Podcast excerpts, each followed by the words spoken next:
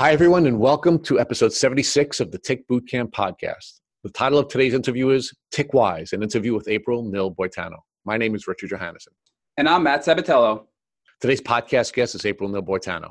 April Nil Boitano is the president of Tick Wise Education, a not for profit that aims to increase children's awareness of ticks. Ms. Nil Boitano is aware of having been bitten by ticks on at least three separate occasions. After her first bite at the age of five years old, she experienced a strange set of symptoms that progressed as she got older. She had rashes, hives, and terrible sinus symptoms. Throughout her journey, doctors never took her seriously. Ms. Nil Boitano was misdiagnosed with fibromyalgia, chronic fatigue, and depression. Ms. Nil Boitano eventually received the Lyme diagnosis after many tests came back negative. Unfortunately, Ms. Nil Boitano is not the only member of her family touched by Lyme. April's father suffered from Lyme carditis prior to his death, and her children contracted Lyme in utero. One day, while she was working as a substitute teacher, a student confided in her about his struggles with Lyme disease. It struck a chord with Ms. Nil Boitano, and she decided to develop a curriculum about tick bite prevention. Hi, April, and welcome to the podcast. Hi, Rich. Thanks for having me. Uh, we're blessed to have you, and uh, we would like you to please uh, share with our audience a little about your background. Where do you live? What do you do? What is your relationship status? And then we'll take it from there. Okay, so I live on the east end of Long Island, and I'm a Master of Education. I'm the president of Tickwise Education, which is a local nonprofit that educates uh, children and adults on uh, tick bite prevention. I'm married, have a couple of kids. so, um, are you currently teaching in addition to working with Tickwise? Uh, no. So I just I just manage the nonprofit, and then I have several other things that I do on the side. April, I'd like you to walk back to when you first started feeling what you now know to be the symptoms of your tick disease. So I would say that it probably began for me as a child. Um, this was something that came up when I was probably about five years old. I used to love to climb trees. We had wild blueberries in our backyard, and uh, I used to spend a lot of time in the woods as a child. And I remember coming in with something stuck to me, and my mother had to call. That she called up the hospital. She's like, "I there's some kind of bug on my daughter, and I can't get it off." And after that tick bite is when I developed severe allergies. So my mom had taken me to nine different doctors across the island trying to figure out what was going on with my health. And eight out of nine said, We have no idea what's wrong with this child. And the ninth doctor said, This child has allergies. And from then on, I became a human pincushion and have had more allergy tests and allergy shots and shots of cortisone and rounds of prednisone than possibly any other human out here. So, April, where did you spend your childhood? Was that on Long Island as well? Yes, out in the Hamptons. And what did you know about ticks and tick diseases during your childhood? Nothing. Absolutely nothing. I just knew that I was always very sickly, and uh, even my senior year of high school, you know, my my uh, my Lyme and co-infections primarily manifest as sinusitis. So so I was always you know, at the allergist, at the ENT, um, getting steroids, getting antibiotics, just you know, being constantly ill. But my senior year, they said if you miss one more day, we like legally can't even graduate you. So even if I was sick, I stuck it out, and I finally did graduate. So, how did this tick disease affect your childhood socially? Were you known as the sick kid? Did you have any uh, social limitations where, because you weren't capable of doing everything other children are able to do, you perhaps didn't have as many friends? What, what impact did your tick disease have on your childhood? You know, it's really hard to remember because I think, you know, to some extent it really does affect your memory. Just being in a constant fog, it just felt like a constant allergic fog.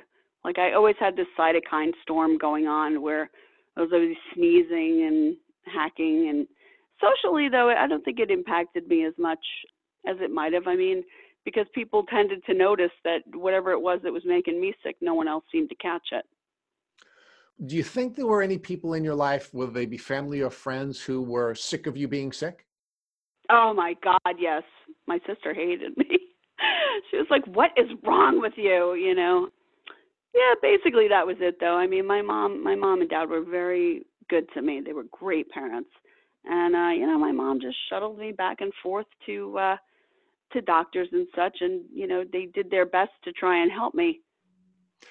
Did your tick disease have an impact on your academic performance during your pre high school graduation days? You know, amazingly, not much. Um, I guess, you know, in spite of all the inflammation and cytokines and, you know, runny noses and such, I still graduated, you know, with a 90 something average. So I was able to, thank God I'm intelligent. So I was able to kind of make up for all the missed days just by being smart. How many different doctors did you see during your childhood that missed the proper diagnosis of a tick disease? Yeah, at least a hundred. Basically, it was just always told this is this is allergies because that's how it manifested. I mean, you know, I probably had co-infections as well back then. So, you know, it just kind of manifested as rashes and hives and and sneezing and coughing and sinus infections. Do you recall having bitten by being bitten by ticks more than just the one occasion that you had described during your childhood? And I'm asking you to just focus on your childhood. No, just that one. Just that one because it was something that, you know, like my mom was really upset and she called the hospital literally. She's like, I just don't know what to do. It won't come off. And then of course they said get some tweezers and pull it off that way. And then, you know, she did get it off, but that was really the genesis of me just being a sickly child. So now let's move forward to your post high school graduation life. What did you do after you graduated from high school? So I went to college down south, and then I ended up traveling with a band for a while. Um, my first college degree is vocal performance, and so I was involved in the music scene. But you know, I found that traveling really wasn't for me, so I ended up coming back to Long Island and moving back in with my parents for a while to sort of get my bearings and decide what else I was going to do after three years as a music major. And I got a job at a uh, local medical practice as a secretary. I Was there for a while, and then I applied at uh, Long Island University, where I ended up getting a bachelor's in psychology. I understand that you had a second memorable tick encounter during that window of time in your life. Right so that that's when things really got bad for me um, as far as my health goes because I had kind of habituated to just living on, you know, Benadryl and Claritin and such, and uh, you know, the occasional round of antibiotics or steroids. But uh, when I was working at the Hampton Medical Center, I was also cleaning share houses at night, and so I worked a full shift one day, and then I went to go clean a house out in Watermill, and I remember it very distinctly it was a very horrible experience, all in all. I went to put on the rubber gloves from under the kitchen sink to get started on cleaning bathrooms. And um, I put my hand into a rubber glove, and there was a female deer tick, adult female deer tick in there. Because, of course, ticks that are found inside the house uh, will desiccate within 24 to 48 hours unless they find a source of moisture. So this particular tick had found some water left over in these rubber gloves and took up residence inside the glove. And so, you know, of course, I didn't look inside the rubber gloves. I just put my hand in there, and then I felt something crawling around, and it did bite me on my wrist, and I thought it was a spider. So I slapped it as hard as I could, and then I pulled off the uh, the glove, and I see this thing inside, and of course, it's got eight legs, and it's brown and small and about the size of a spider. And I think, oh, this rotten little spider and I try to smush it and I can't. And that was the thing that kind of stuck with me. I'm like, why can't I kill this stupid spider, you rotten little thing? You just bit me, and I'm trying to smush it and I can't. So I just wrap it inside of a uh, tissue and I flush it down the toilet. I go about cleaning the house. I'm feeling tired. I'm feeling sick.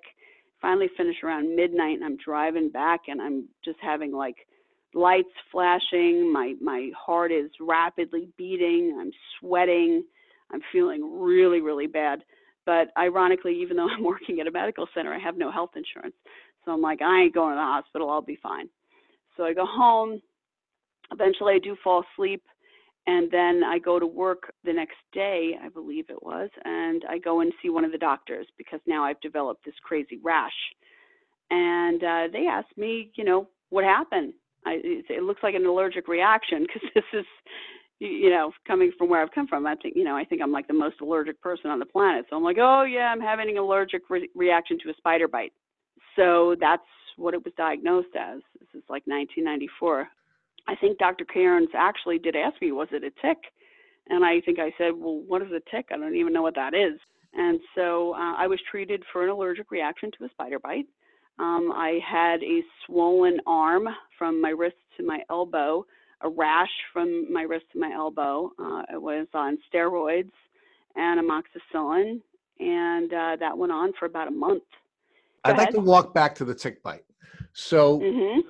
How long was the tick biting you before you discovered it and ultimately removed it from your arm? Only a couple of seconds. So, this was not an attachment issue. This was me slapping it, literally pushing, you know, like basically encouraging it almost like a ketchup bottle you know take all your pathogens and just go ahead and dump them in there you know kind of slapping it from the outside so you know theoretically that shouldn't have happened but clearly whatever was in that tick i was able to get it within a couple of seconds. So you also described the type of tick that had bitten you. How do you know that the tick that was biting you was a brown female deer tick? It was I know it was an adult female deer tick because if it was smaller it would have been harder to mistake it for a spider. But it was roughly the size of like a small wolf spider, but it wasn't segmented like a spider either. You know, the the spider has the two distinct segments. So I just remember trying to kill it because I'm mad that it's bitten me and I'm trying to smush it with different things and it still, you know, is moving around. So that's when I decided I was going to drown it by flushing it down the toilet. But you know now, you know, knowing what I know and, and teaching the program I teach, I'm quite certain that was a female deer tick. So you believe that you were you came in contact with the pathogens not because it was attached to you, but because you hit it and squeezed what was in the body of the tick when you tried to kill it? That's what I believe. Because I mean my my arm, you know, and that's medically documented. I mean it was covered in a rash and swollen like a sausage. It was really bad. And yeah, I mean, it, it, I put my hand in the glove. I felt something crawling. I felt something bite me, and then I smacked it and I pulled it out, and then I I squeezed it with my fingers, which is the last thing you want to do when a tick is biting you is to squeeze it because that is how you unintentionally squeeze the pathogens from the tick gut into your body through the hypostome, which is the um, the straw that the tick is drinking your blood through. So I just I just want to be clear about this. So you believe the tick was attached, and then when you squeezed the tick in your effort to right. kill it, you believe that you were able to squeeze the gut material into the, your body yeah. through the attachment. Yeah. Now, yep. just because it's interesting, I do want to stay on the storyline that we're on, but do you believe that even if the tick was not attached, if you had squeezed it, you could have suffered illness from some of the pathogens in the tick, even if it's not attached? If it's not attached, no. Yeah. I mean, I, you might get a superficial type of skin rash, but I, I think that you know it's more that it's you know it's it's a needle. The hypostome is a needle that goes you know into your dermal layers. So I don't think so. I'm not. I'm not a doctor, but I don't know. Like uh, if things can come in from the outside. I know that in general, you know, um, hand washing is it, it prevents sickness. So I would say, you know, that uh, God designed the body to be smart, and that if things get on the outer surface of your skin, that in general, if you wash them off, you should be fine. So now let's fast forward to the point that you're at. So you're you go to the doctor, you are not diagnosed with the tick disease, and you're given both antibiotics and you're given steroids. Can right. you describe right. what impact the combination therapy had on the developing tick disease that you had? You know, it it, it wasn't helping. so, and of course, I'm working at a doctor's office, so I'm complaining and complaining, and then of course, once I finish the steroids, the inflammation goes nuts, and um, I actually walked across the street and went to the hospital one day uh, because I was convinced I was having a heart attack.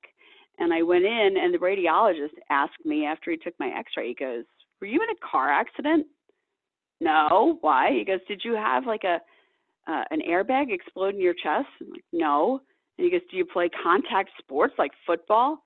No. And he goes, Oh, I, I I said, Well, why? He goes, Well, this is just very strange. I've never seen it before. Seen what? And he goes, Well, you have acute costochondritis and you don't appear to have like pneumonia or anything. And so I thought that maybe you were in an accident. What's costochondritis? He goes, That's when the tissues in between your ribs swell so badly that they're pushing on the pericardium around the heart and it makes you feel like, you know, you're having chest pains like you are. And I'm like, Oh, well, no. And he's like, Well, I have no explanation, but anyway, that's that's the assessment is that you have acute costochondritis. Okay, well, what do I do for that? Steroids. steroids and anti-inflammatories. So here I go again with more steroids. So of course, steroids being immunosuppressive, this all was just kind of driving whatever illnesses I had acquired from that tick sort of deeper into my body. How did your tick disease develop from there? Well, the primary diagnoses were A, fibromyalgia. I'm like, I just, my whole body hurts. Like, why does my whole body hurt? I'm in my 20s. And so I was diagnosed with fibromyalgia. Then I was also diagnosed with chronic fatigue, which admittedly I had, but there is a definite correlation between chronic fatigue and borreliosis because Borrelia themselves are immunosuppressive due to the fact that they are pleomorphic organisms that shed triacyl lipoproteins.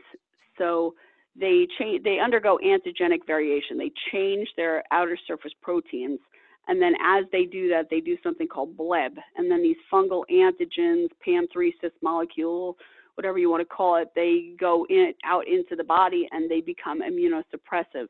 They, they um, suppress toll-like receptors on the cell, so you're actually producing less antibodies. So, you know, I was immunosuppressed both from being subjected to just years and years of steroids, and then also just from the Borrelia themselves. So How I many... didn't test positive. So because the testing for Lyme disease looks for an immunological response, it doesn't look for the pathogen itself. It looks for evidence of fighting the pathogen from your immune system. So God forbid your immune system doesn't work properly, you do not you, the sickest people don't test positive for Lyme because they're not mounting enough of an antibody response to it to, you know, get the five out of five bands that the CDC wants them to get on that Western blot test. Okay, so hold on there because you're getting to some really important stuff that I want to make sure that we discuss in some more detail. But I want to discuss this in the context of what's happening in your life. So you're you're back in college, you're at LIU, uh, you're working in a medical office, and you're and you're working in addition to that doing some other work and you're now getting sicker and sicker and sicker. So I'm assuming this is beginning to have an impact on your health in a way that your childhood challenges did not. So, how did this impact your ability to work? How did this impact your ability to pursue your secondary education? And what impact was this having on your social life?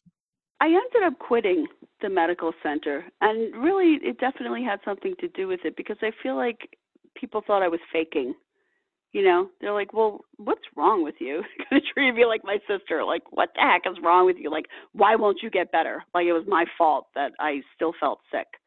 So I just kind of felt really unhappy there and un- misunderstood. And, but you know, that that was sort of a theme in my life as far as doctors go. So I just kind of took it on the chin as usual and uh, moved on, got accepted, and, and began my studies at LIU. Um, to get my degree in psychology because, of course, at this point in my life, everyone's telling me you're imagining your sickness. So I'm like, okay, what's wrong with me that I want to be sick? Like, why am I a hypochondriac? Which to me right now is like hysterically funny um, because clearly I'm not. Clearly there was an actual problem. So I ended up working in a music store and I became like the manager of like this record store and was getting my degree and was also singing in a band so, you know, as usual, you know, for me, I just convinced myself as well that it was all in my head and that I just needed to keep going. So, you know, I kind of have an autopilot mode that I think I've pretty much been in most of my life. So I just kind of ignored my symptoms and just kept going. So, April, just so that I'm clear in understanding what you just shared with me, you were working in a medical office. The people who are supposed mm-hmm. to be diagnosing illnesses and the yeah. people who are supposed to be the most sympathetic to those of us when we're sick, and they treated you so poorly that you quit your job? Yeah, yeah. Nobody believed me. Like it was my fault that I didn't feel better. But April, that created enough doubt in your own mind that it then took you on a different educational path where you began to study psychology to find out whether you really were nuts? Yeah. And when you went through this separate educational path and you were studying psychology, did it become more clear to you than ever that you were physically ill and not mentally ill? No, actually, I I thought, well, gee, I'm I'm depressed. That's that was pretty much. I well, they're right. I'm just depressed. I didn't, I, you know, I don't really think that I allowed myself to entertain the fact that everyone else was wrong. So I think I just kind of owned it like, okay, well, it must be me. I'm the problem. So let me figure out how to best fix me. So I went to a lot of different doctors. I was diagnosed with irritable bowel syndrome, chronic fatigue, fibromyalgia, uh, and depression. And I guess, you know, you just I just kind of kept going along. I kept getting sinus infections, and that became, you know, the theme continued of having chronic sinusitis. So eventually, I was convinced that I should have surgery and you know fix my deviated septum and kind of deal with that issue the best that I could. So I did go have surgery, and this is about like 10 years after the bite, just because I'm in there so much that they're like, you must have polyps and you must have like some really bad stuff going on in your sinuses. Let's go in and roto rooter everything out, and hopefully this will all stop. So I did have the surgery, and unfortunately, after the surgery, I developed the smell of rotting flesh inside my nose. So I went on about four months worth of different antibiotics. We tried a lot of different things, um, one thing to the next. And every time I came off of the antibiotics, the smell would come back. And the surgeon, eventually, after about four months of different antibiotics, he goes, Listen, there's nothing more we can give you here. He goes, You must be imagining the smell. I said, Imagining? He goes, Yeah, it's called miasma. And miasma is when you're like imagining a smell that's not actually there. Maybe we nicked, you know, some sort of nerve during the procedure, and you know, unfortunately, this is something you're just going to have to live with. So, you know, me thinking I'm always the problem. I'm like, okay, well, uh, um, I guess so. So, are you know, I said, well, my husband and I, you know, we really want to have children, and you know, is this miasma thing going to be a problem for me getting pregnant? No, no, you're fine. Go ahead and get pregnant.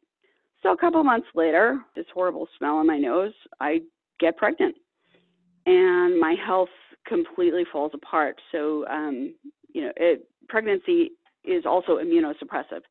So basically, you know, whatever my body had been able to cope with, it was no longer able to cope, and I became very, very sick. Of course, the same ENT doctor told me, "You're imagining it, and there's nothing wrong with you." So finally, I went to a different doctor, and I said, "Can you?" put like a Q-tip up my nose or something and send it to the lab? Oh, sure.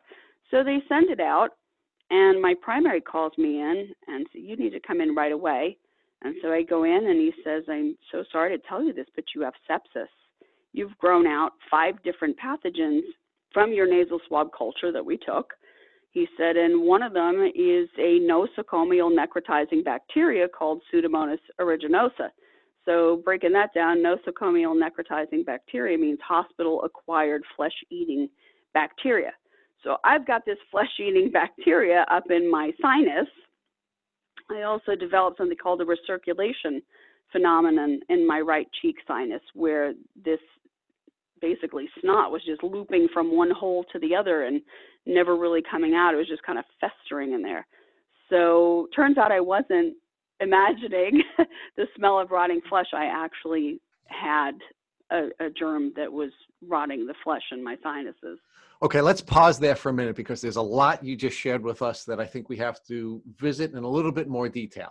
So, you're the kind of gal who's just sort of accepting that you may not be sick, that it may be psychological. You're studying mm-hmm. psychology now as a graduate student Yet you keep going from doctor to doctor to doctor. And I'm wondering hmm what is it about you that even though you had doubts about whether or not you were really sick, you still had the strength to seek help from other medical professionals? Why why did you do that if you doubted whether or not you were really physically sick?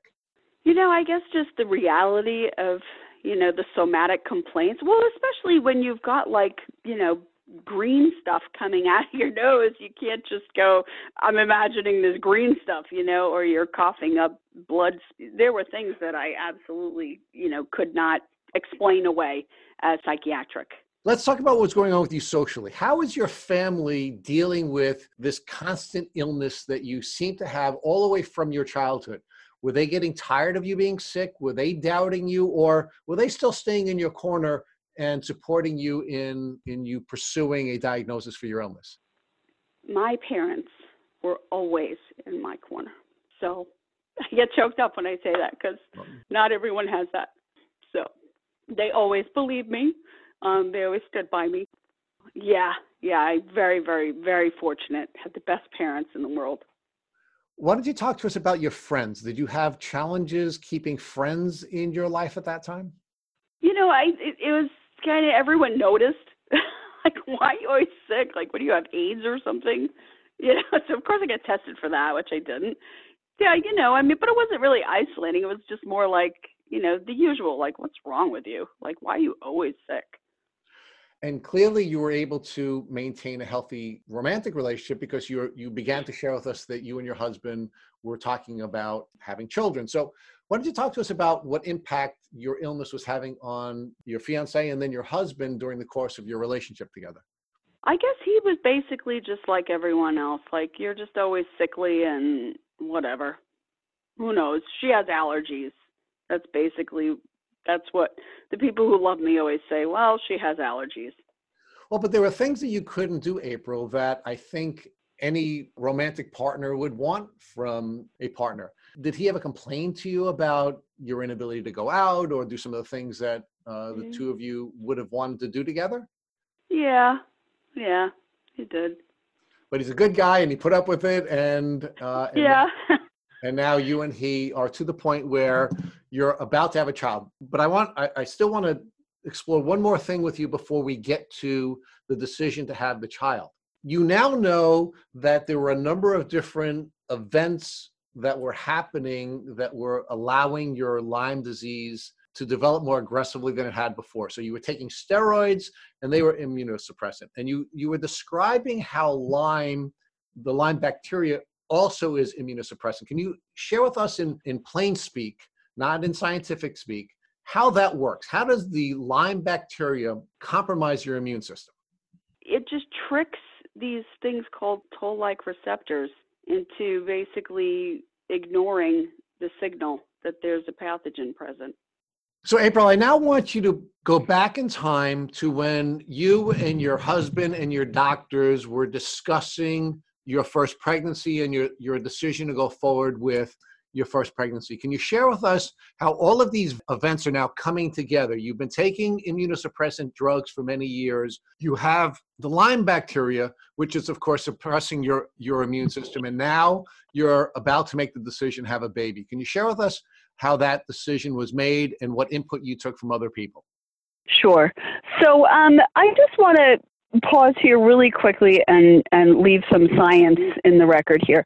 Lyme spirochetes, you know, sometimes people think they're just a bacteria and that if you take some antibiotics, you know, you should be just fine.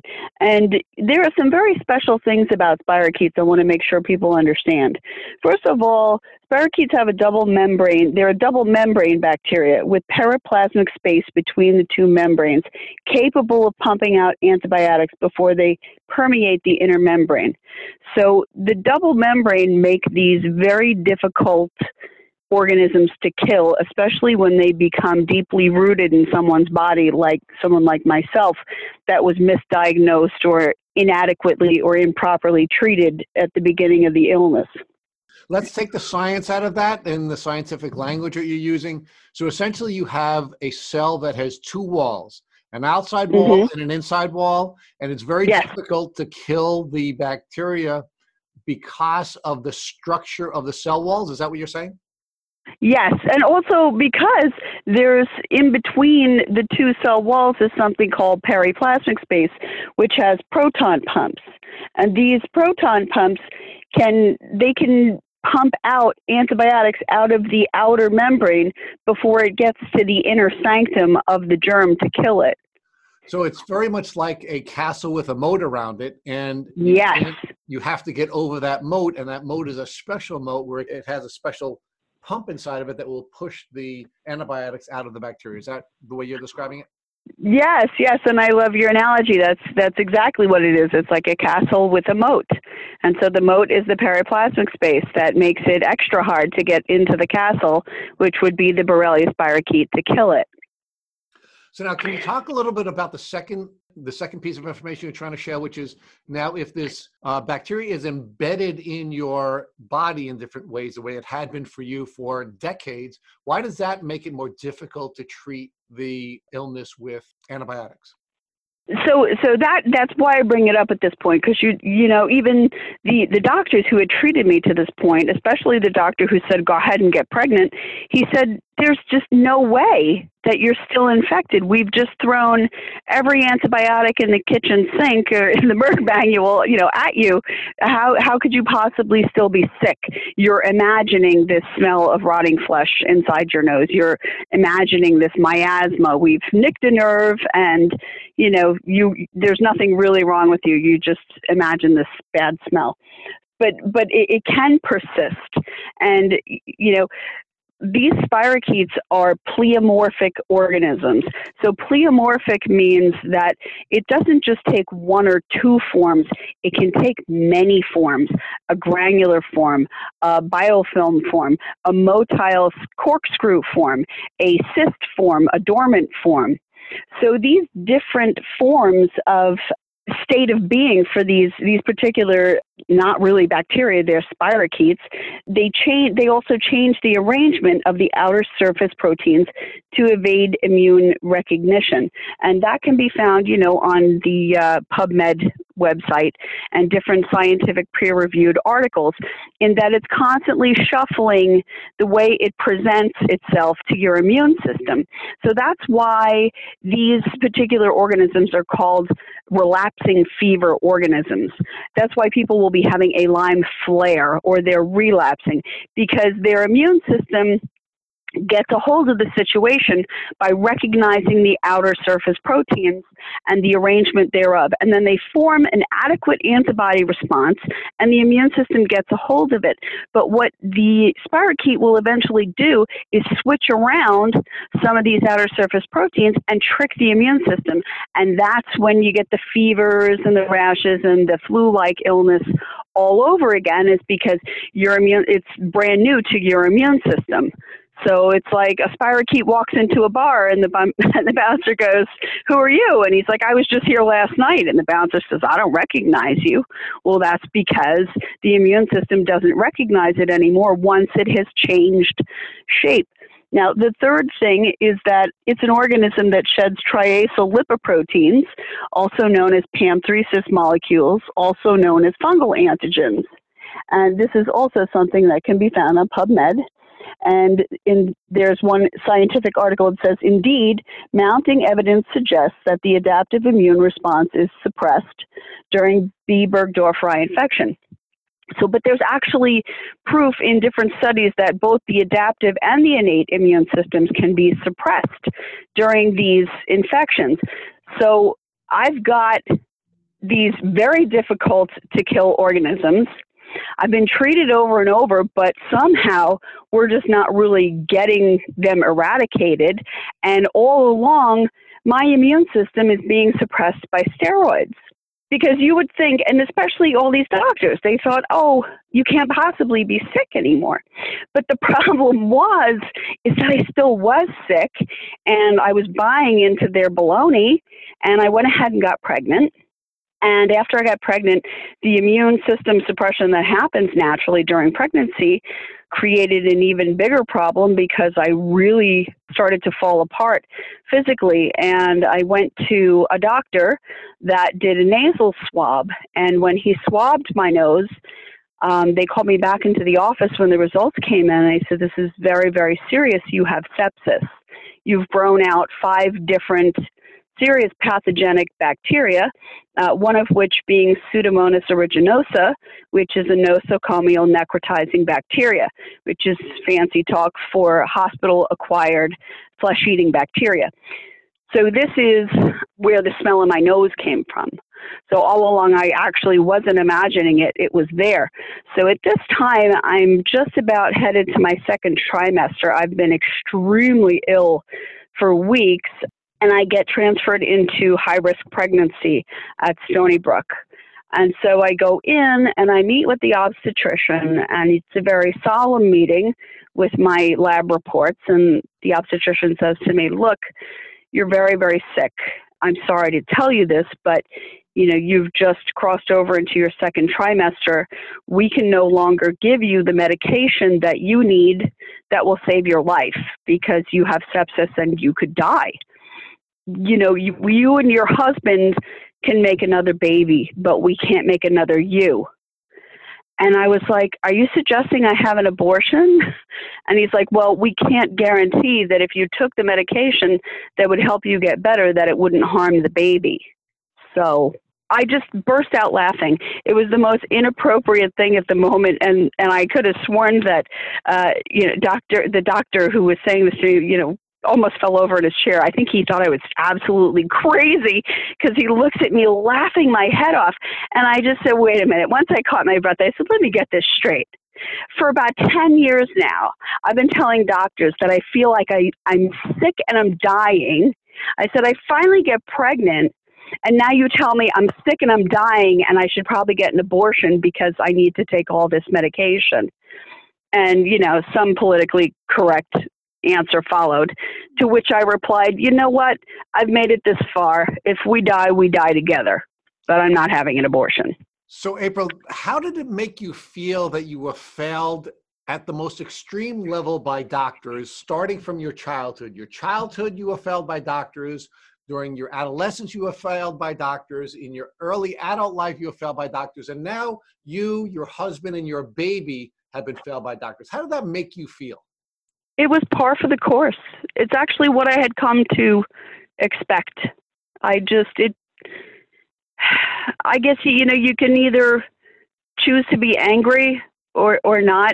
I guess i guess what it did was it made me it made me highly educated because I've I've learned to be my own doctor.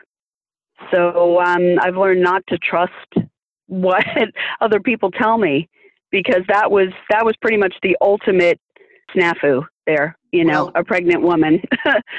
But it, but it almost sounds like it was also a moonstruck moment for you where you were finally slapped in the face and you came to the conclusion you're not mentally ill, you're physically sick, and now you're going to go down a path where you're going to be your own doctor, you're going to be your own advocate. Is that what happened there? Pretty much, although it actually took a couple more years of being sick um, to really get to that point. But, you know, at that point, it was a bit of validation. Uh, I think that was the tip of the iceberg, really you know, but it was kind of like, you guys don't know anything. Really, that's what at that moment I was like, if you think that I'm going to die now after feeling this way for 10 years, I just don't buy it. That's why I was like, no, I'm not having an abortion. I'm gonna I'm gonna roll with this and see what happens because I basically don't trust what you people say at all now. So how did your pregnancy progress and how did your illness progress as your pregnancy was progressing? It was hell. It was absolute hell. I can't even begin to convey, you know, just making it through each day was a Herculean effort. I spent a lot of time with a neti pot because I had to keep flushing like the dead flesh out of my nose.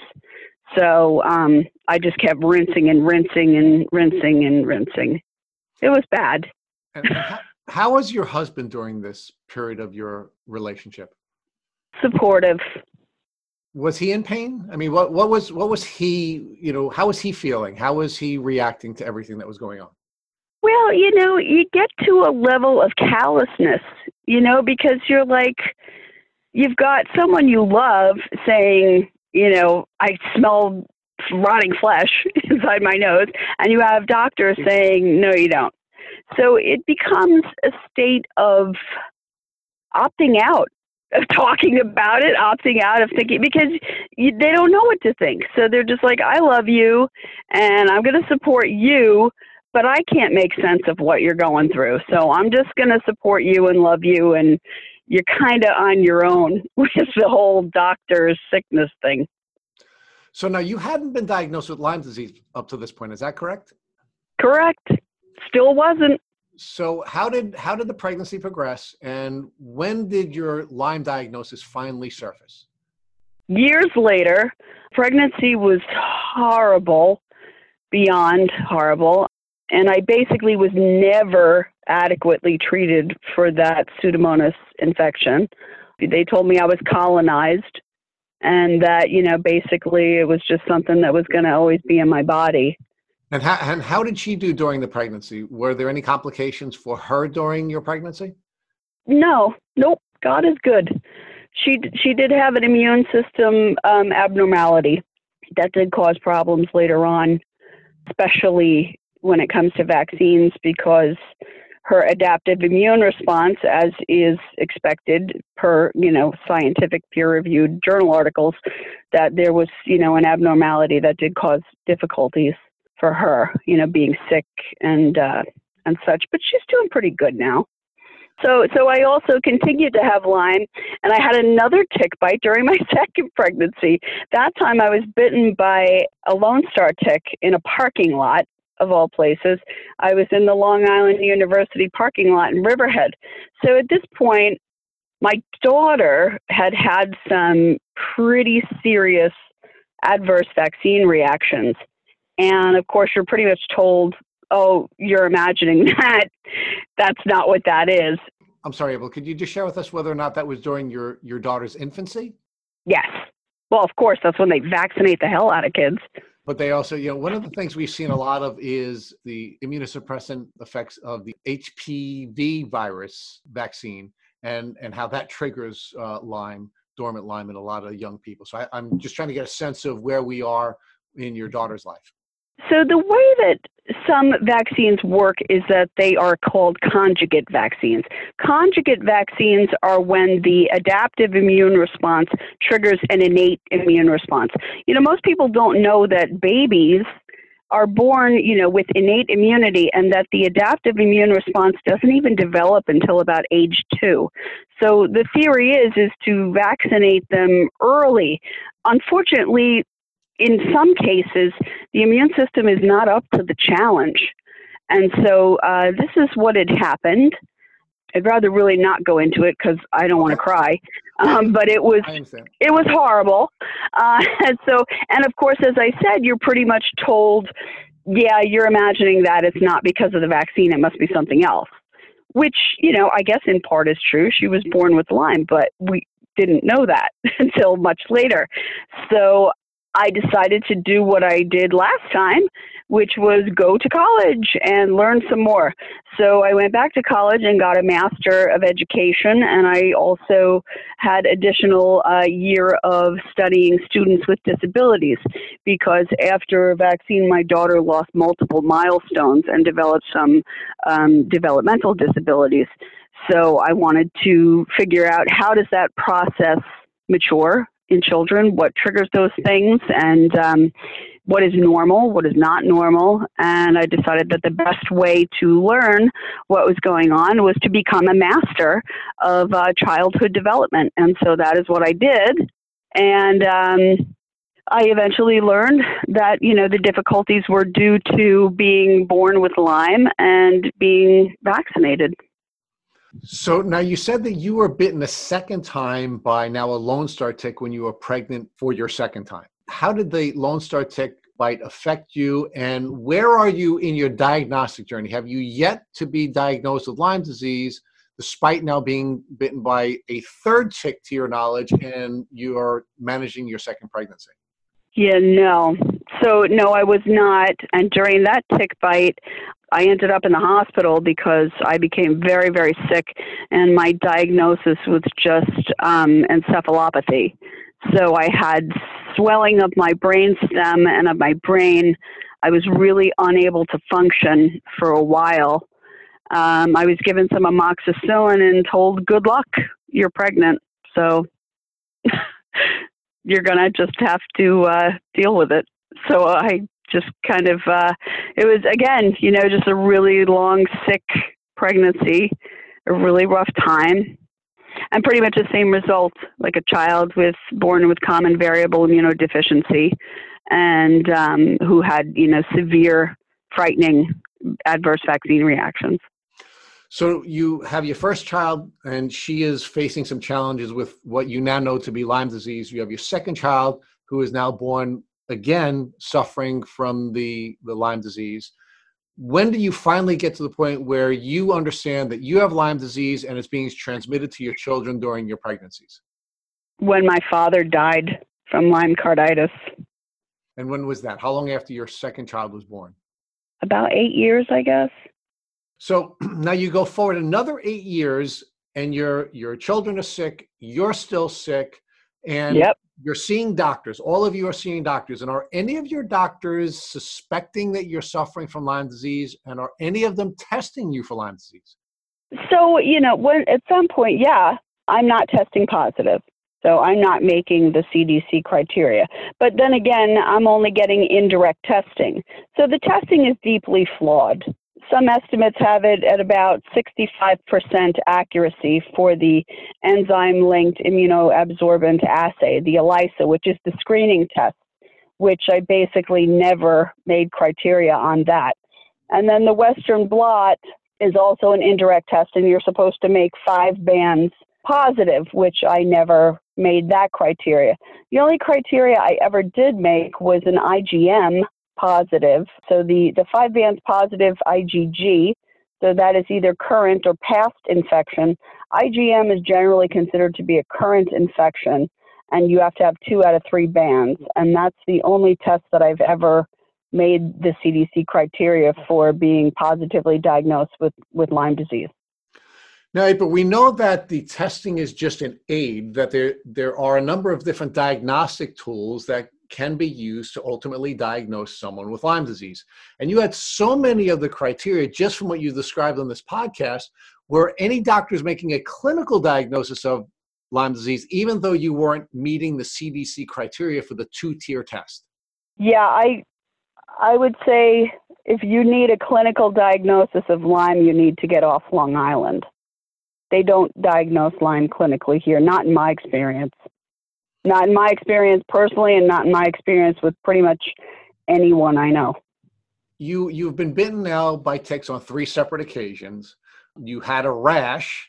Um, you've had all of the classic symptoms of Lyme disease, and none of the many doctors that you're seeing are willing to give you a clinical diagnosis for Lyme disease because you are not meeting the CDC standard on the two tier test. Is that correct? That's correct. Mm-hmm.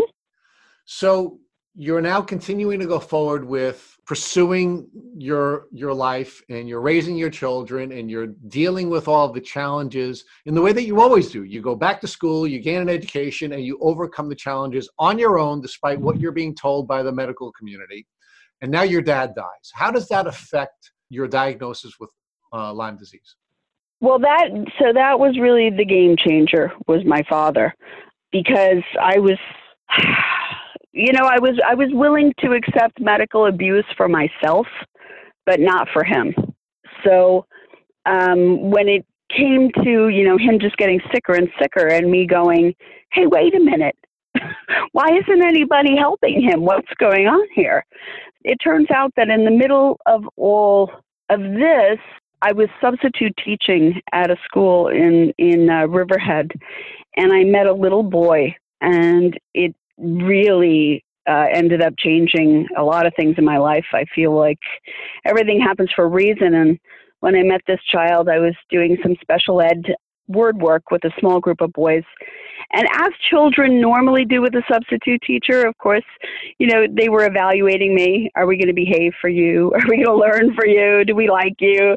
And um, this one little boy was specifically really checking me out and deciding whether or not he was going to confide in me. And as we walked back to the classroom, he held my hand. He decided he was going to hold my hand and talk to me and ask me questions about my life, which I answered. Do you have any kids? Are you married? And he goes, You know, I have Lyme disease. And I'm like, oh, that's too bad, you know. And at that point, I'm I'm actually in remission, is what you call it when you're not having Lyme sy- symptoms. And I'm like, oh, that's that's terrible, you know. And he goes, yeah, you know. And he begins to launch into this well rehearsed, amazingly articulate speech detailing his somatic complaints. The kid blew me away. He was so thorough, and it was such a long list about how he had trouble sleeping and he had the, the pains in his shins, and that they told him it was growing pains, but that he knows that ever since he got bitten by that tick, that all his headaches and all this and that and all these stomach problems and all the things that was wrong with him all started with when he had Lyme disease and everyone told him that it was gone, but that he knew that it wasn't gone. I can't tell you how much that kid's testimony just touched me. We got back to the room and I looked down at him and I had to catch a sob in my throat. And I, I didn't know what else to do other than to just confirm like to just validate his experience. So I just said, I am so sorry that you've had to go through all this. I said, but I don't know how to help you. I said, I'm only a substitute teacher. I said, even if I walked you down to the nurse and I told the nurse that I believe you, she might not believe me. But if she believed us and she called her your parents, your parents might not believe us. But even if your parents believed us, we might go to the doctor and the doctor might not believe all of us. I'm like, I just, I'm so sorry. I said, and I just, I believe you. I don't know what else to say. I wish I could help you. And that day, when I, I just sat in my car and I cried for that kid.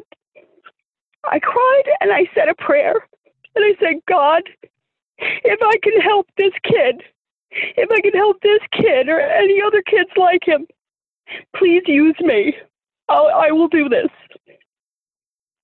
And um, and lo and behold, like a week later, I answered an ad to develop an educational curriculum. And that's when I met Brian Kelly. And he and I worked on a curriculum to teach children tick bite safety and awareness. And in the process of learning all that, I ended up looking at my dad's symptoms and I said, Well, hallelujah. This is it. Talk about a clinical diagnosis. I clinically diagnosed. I said, This is ridiculous. This is exactly what he's going through. And so, in the process of becoming the tick lady and becoming the president of this nonprofit, I said, I'm going to learn everything there is to know about ticks. And when you start to learn about ticks, you learn about Lyme. And then once I, I said, well, you know, what's the fastest way to learn all this stuff? I'll watch a few videos. And I ended up watching a movie called Under Our Skin. And that movie changed my life. That was the aha moment was Under Our Skin. Andy Abrams, I believe his name is, is the uh, producer and uh, director was Kris Newby. I may have that switched around, but uh, Kris Newby just wrote the book Bitten, which is Brilliant amazing. Book. Brilliant book. Yeah, it is. And uh, but that movie, that movie changed my life. And I in that movie is a very brilliant man named Dr. Alan MacDonald. Now, Alan MacDonald was the chief of pathology for I think almost a decade in Southampton Hospital in the 90s he worked with Dr. Joe Burrascano and several others, and they developed this silver staining method for directly observing Borrelia in buffy coat peripheral blood smears. So this was a direct method of testing. So you were no longer looking for the evidence of the crime, you were looking for the criminal himself. You meet with Mr. Kelly, and I'd like to talk to you a little bit about Mr. Kelly and what he was seeking to do with the curriculum you were developing and how that became part of your mission for becoming the tick lady and and working with enough prep. So let's build that out first, and then we'll get to we'll get to the the new testing. How did you find the ad, and what caused you to respond to the ad that ultimately resulted in you developing this new relationship? so that was God, and God, you know, God uses people to do His work. So I just happened to. It said, you know, it was like an ad for a substitute teacher, and it was just an idea that he had, you And know. who, and, and who is so, he, and, and what, and why did he want to develop the curriculum? So Brian Kelly is the uh, president and owner of East End Tick and Mosquito Control and Twin Forks Pest Control. And what what caused him to be moved to hire a teacher to develop a curriculum for children? Brian is a really, really good-hearted person, and he, you know, in his travels and, and doing what he does, he he met multiple people who use his service who had chronic Lyme disease, and of course, you know, people who have chronic Lyme are chronically disenfranchised, especially here on Long Island. So, you know, statistics have the, the stats are right around 80 20. So, about 80% of the people who get Lyme go on to get better. And about 20% of the people who get it and get treated go on to be chronically ill. And Brian had seen enough people chronically ill and suffering that he felt like the best thing to do was to team up with someone who was a teacher and you know create a nonprofit to teach children to avoid the situation altogether. And what is the name of the not-for-profit that you and Brian created together? It's Tickwise Education. So now we have another arc in your life. I mean, you have had so many lives during the short period of time that you've been on this earth. You Yeah. you, you went from you went from a musical path where you were a professional singer, and then you went on to a path where you were developing information and training to be a psychologist, and then you went on to another path where you were developing tools to become a teacher. And now you're on this not for profit path in this very interesting niche. And I think that's a really beautiful part of the arc of your story now, where you've been suffering from Lyme disease without knowing it for almost all of your life. Your children are suffering from Lyme disease. You're now coming in contact with students who have Lyme disease, and now you're going to do something about it. And please share with us how that presented itself. So, so when when I started to develop the curriculum, you know, as I said, I just I learned I learned all everything about ticks, and then that led me to learn about Lyme. And then once I learned about, uh, you know, once I saw that video under our skin, I was convinced that that's what was wrong with my father. My father at this time was really sick, and he's one of those people who had Lyme, who had a bullseye rash on his leg, uh, who was treated with three weeks of antibiotics, and who failed to do what he was supposed to do, which is get better and not have any more problems with it. So, unfortunately, he kept asking for more antibiotics. He was told, You don't have Lyme. Um, he actually, you know what? He did get a clinical diagnosis. That was a very good PA that was working in that office. That that saw he had four out of five bands, but he had all the symptoms, and he clinically diagnosed them. Because I, I have all my dad's records, so I do eventually want to write a book with all this stuff. But yeah, he got a clinical diagnosis, but then he got the three weeks and was told, okay, you're you're fine, and if you still don't feel well, it's something else. So he had something else for a long, long time, and he was very sick. And each year he would get sicker, and he developed cardiac arrhythmias, and he went from being an ocean lifeguard, New York State champion wrestler, health teacher for 30 years to having being forced to retire due to cardiac issues to going on medication that didn't work to having an ablation that didn't work to having open heart surgery that didn't work and when i say it didn't work i mean that it failed to correct his arrhythmia then he got a pacemaker which believe it or not didn't really work it was barely passable, you know, the ability of the pacemaker to keep his heart in rhythm because he still had arrhythmia and he was on all kinds of medication. And then finally, his heart started to give out, so they installed a defibrillator. And he still, he had Lyme spirochetes in his heart. So he had cardiac Lyme and was just never properly diagnosed with what was actually going on. He was just taken from drug to drug, pulling at straws, treating symptoms, performing surgeries, and it never fixed the problem. He he he died.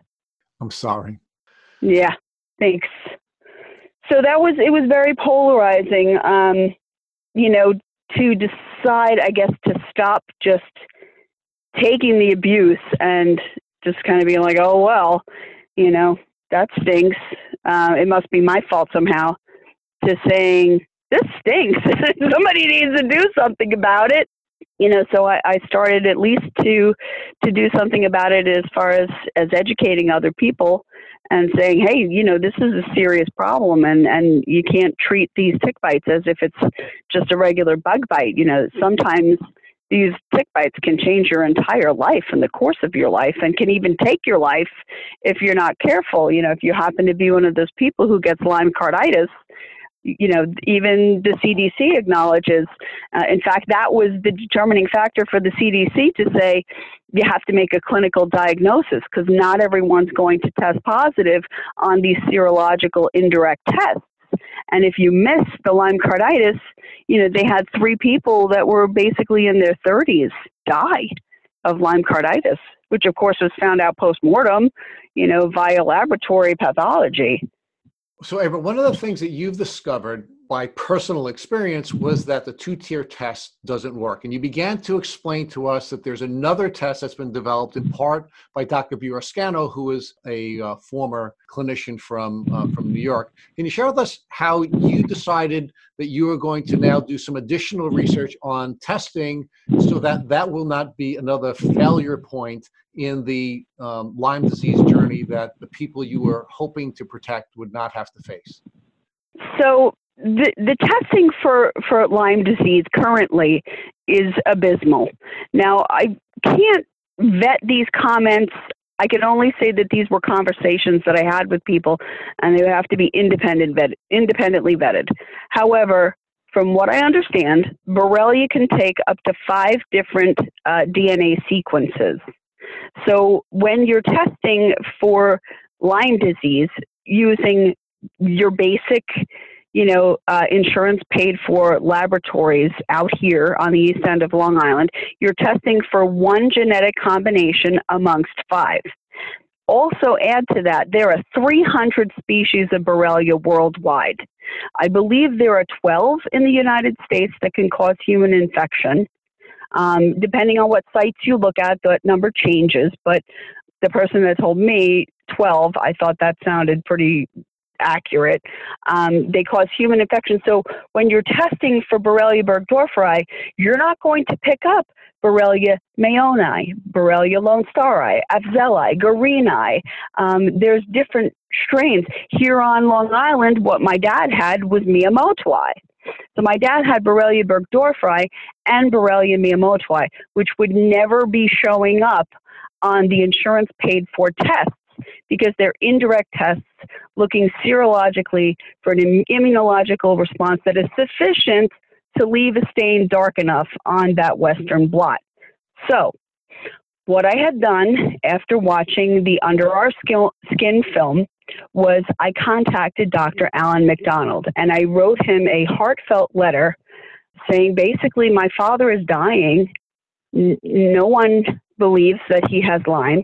He's been saying he has Lyme for a long time, and I can't get him any help because I feel like I don't have any proof of this. Can you please help me? And being the sweet, kind, loving person that Dr. Alan MacDonald is, he said, Send me your father's blood and I will examine it for free. And so we went to a doctor in East Hampton who ordered Buffy Coat peripheral blood smears we went to Southampton Hospital, and the laboratory prepared the smears, and I sent them to Dr. MacDonald, and Dr. MacDonald examined them and sent me back results that said my father had a heavy concentration of spirochetes in his blood and that he was testing positive for both Borrelia burgdorferi and Borrelia miyamotoi. And the name of the test that my that uh, my father had done is called a FISH test.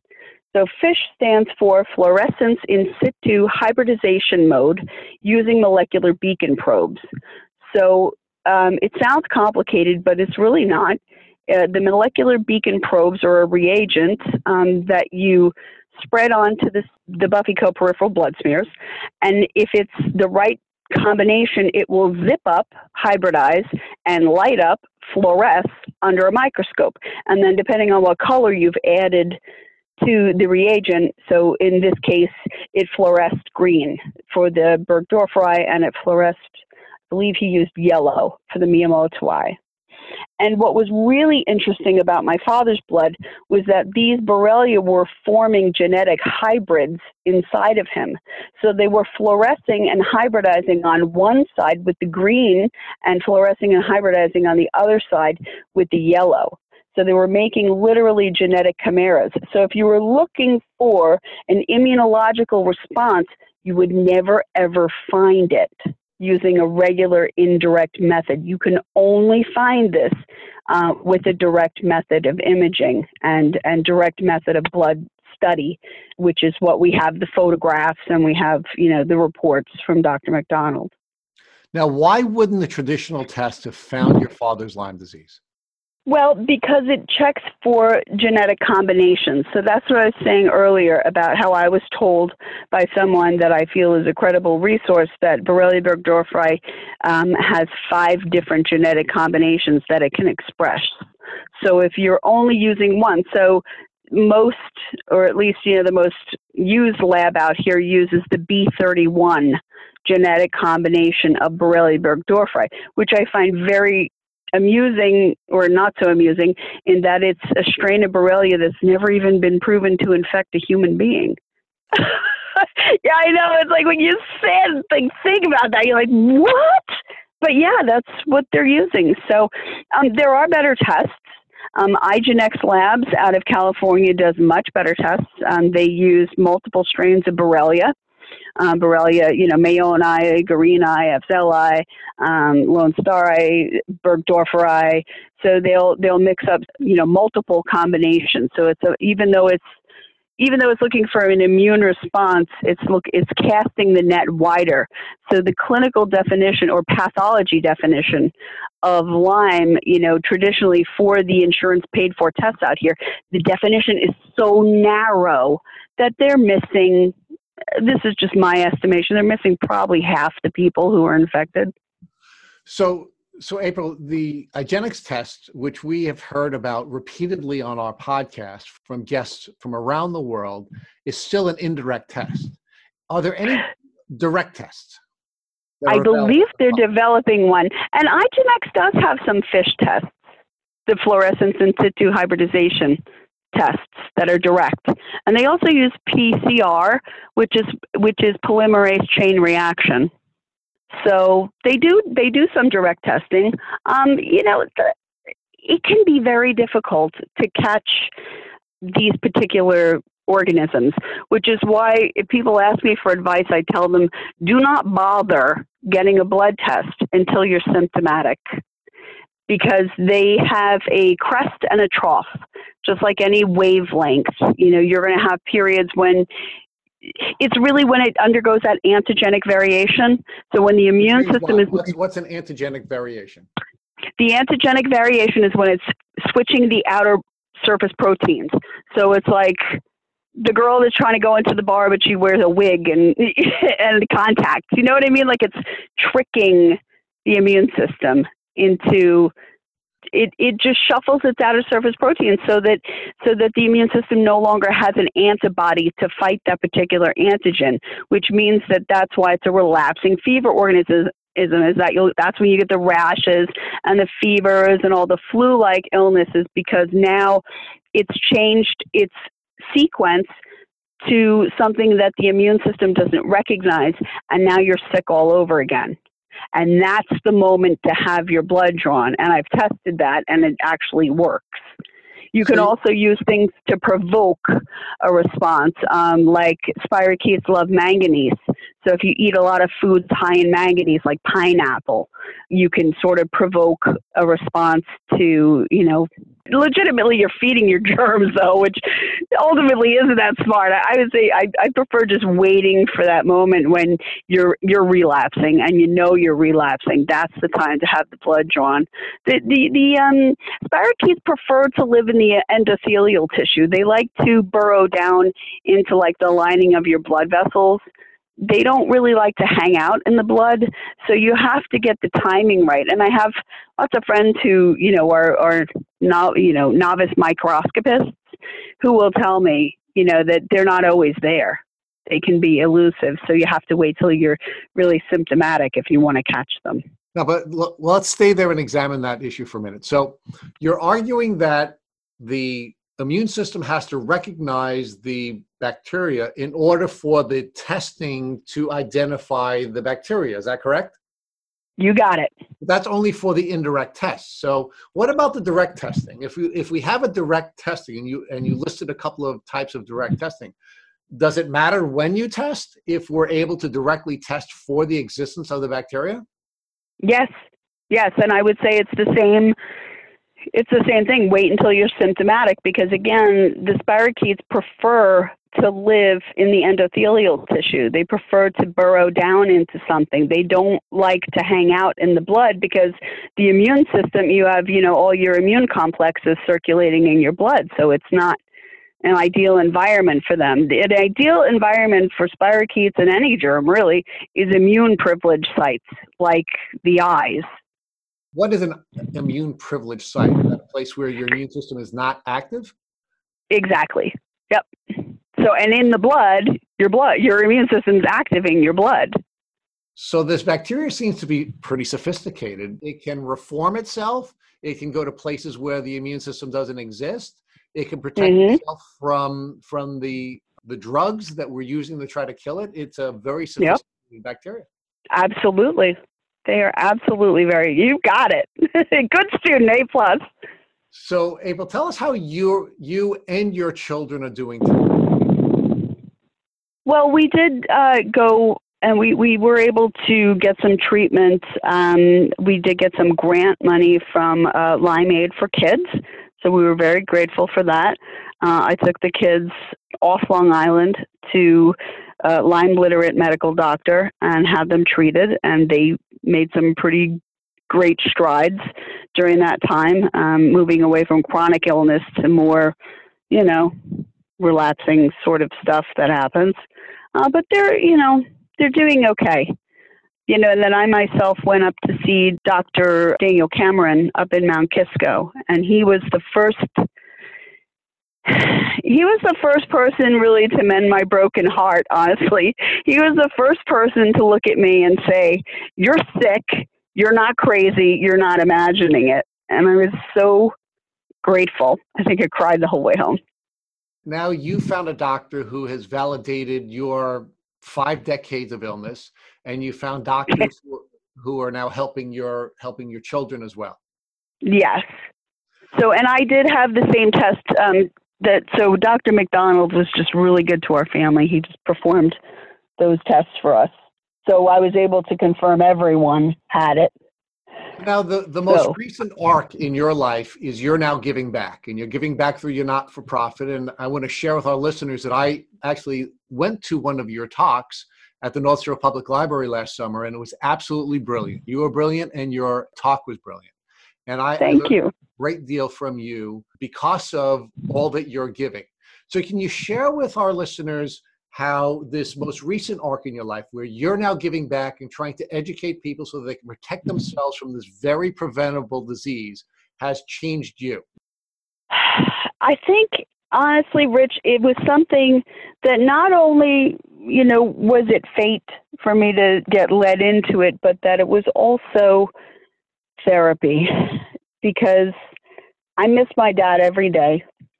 And it's just a way of dealing with my grief to give back. And to make sure no one else has to go through what your dad went through and what your family's Yeah. Yes. Yes. To to warn people that yeah, this is you know this is a problem and and you know you can't just you can't just take things at face value.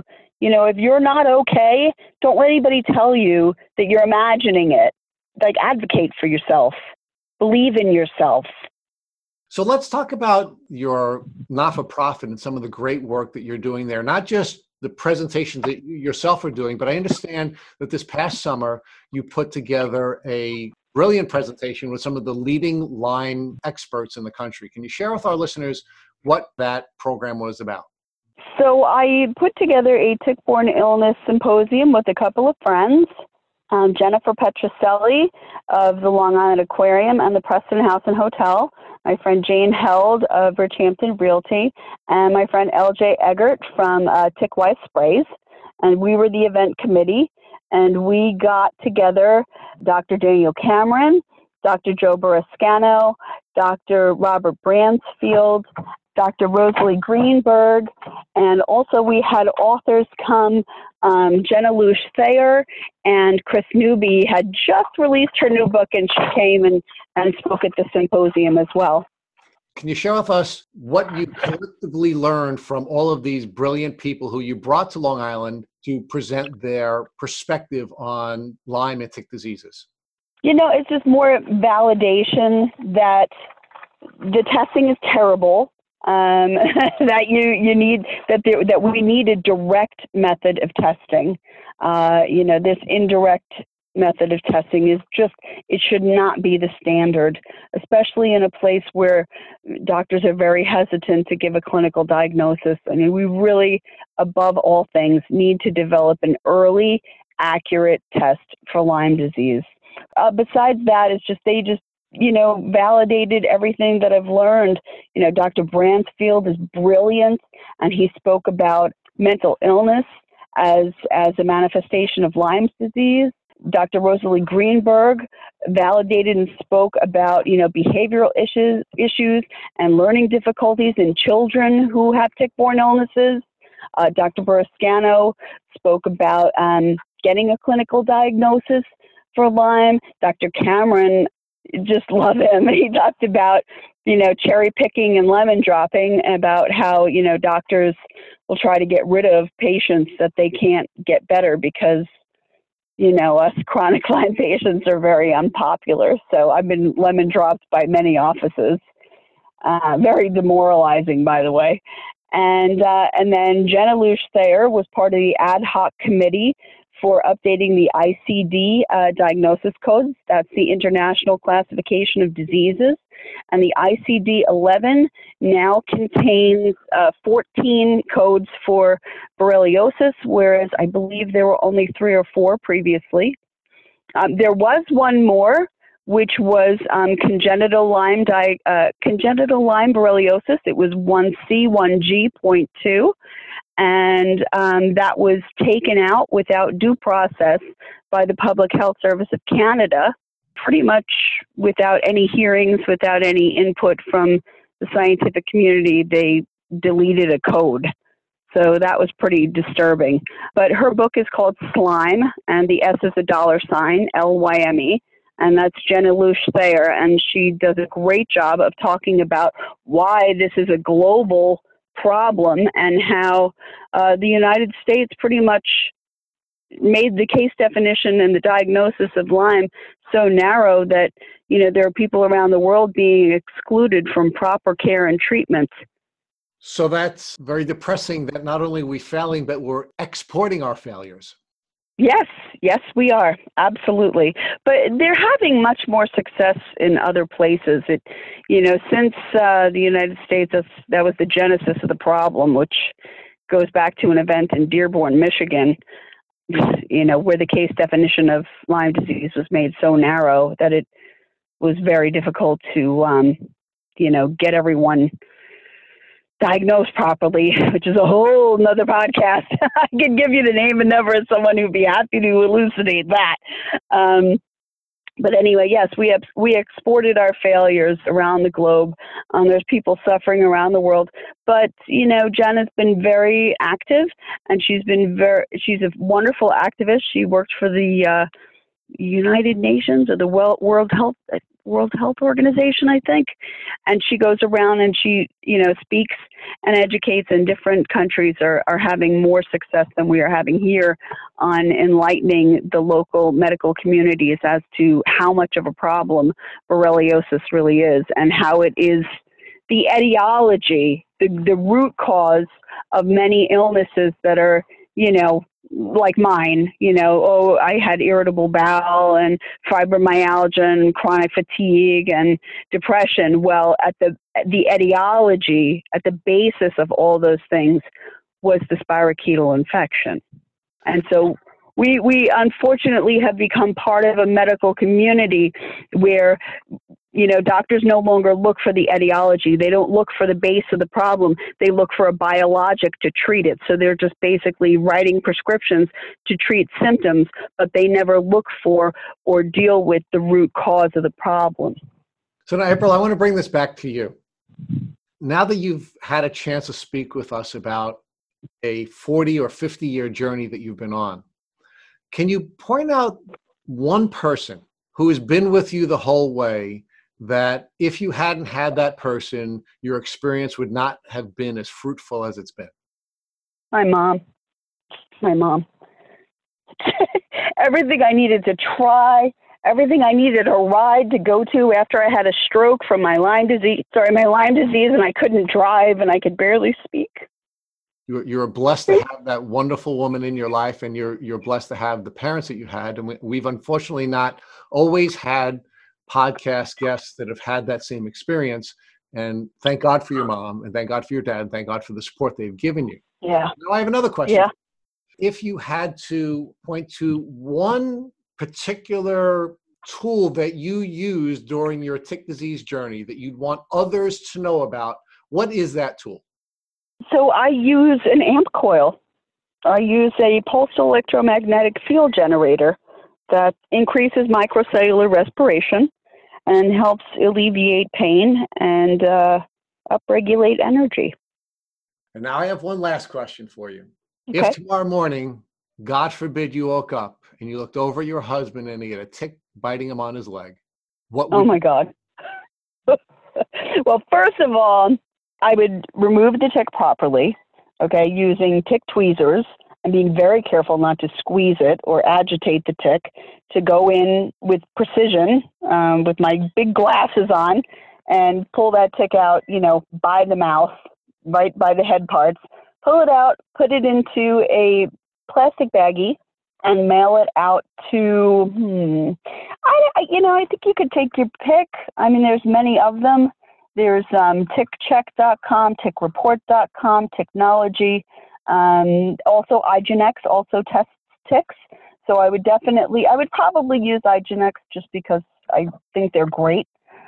I would probably send the tick off to IGeneX, find out what's in it, and then just uh, do a lot of praying for him. I probably would try some prophylactic herbs, perhaps some colloidal silver. I would definitely wipe the tick bite with iodine. Iodine is far more effective than any peroxide or alcohol or anything else you can put on a tick bite. Um, that's why people wash get washed with iodine before surgery because it kills everything, you know, all pathogens. So I would definitely dress it with some iodine, put some antibiotic ointment on it, and keep a really close eye on them. And what would you be looking for when you were keeping your close eye on them? Fatigue, headaches. You know, uh, that's the thing about, you know, that's what makes a clinical diagnosis so difficult. And you can't really be too hard on doctors because, you know, the system is not really working with them as far as Lyme goes. And, and, you know, each person manifests illness uh, differently. You know, some people get extreme joint pains, some people get stomach aches, um, some people get headaches. So, you know, it really depends on your personal genetics and your makeup, how you're going to manifest illness. But in general, you want to look for headache, uh, joint pain, definitely any rashes that show up, you should be taking photographs of and journaling. You know, changes in personality, insomnia a lot of different things, just changes in general, keeping a journal and looking for changes. Thank you for listening to the Tick Bootcamp interview with April Nil Boitano. To our listeners, we have a call to action.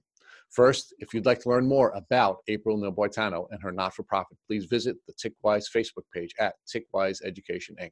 Second, if you enjoyed this episode of the Tick Bootcamp podcast, please share it with your friends by using the social media buttons you see at the bottom of the post. Third, we here at Tick Bootcamp have created a Tick Bite blueprint that has been inspired by the information that has been shared with us by past podcast guests. We urge you to visit our website at www.tickbootcamp.com to view the blueprint.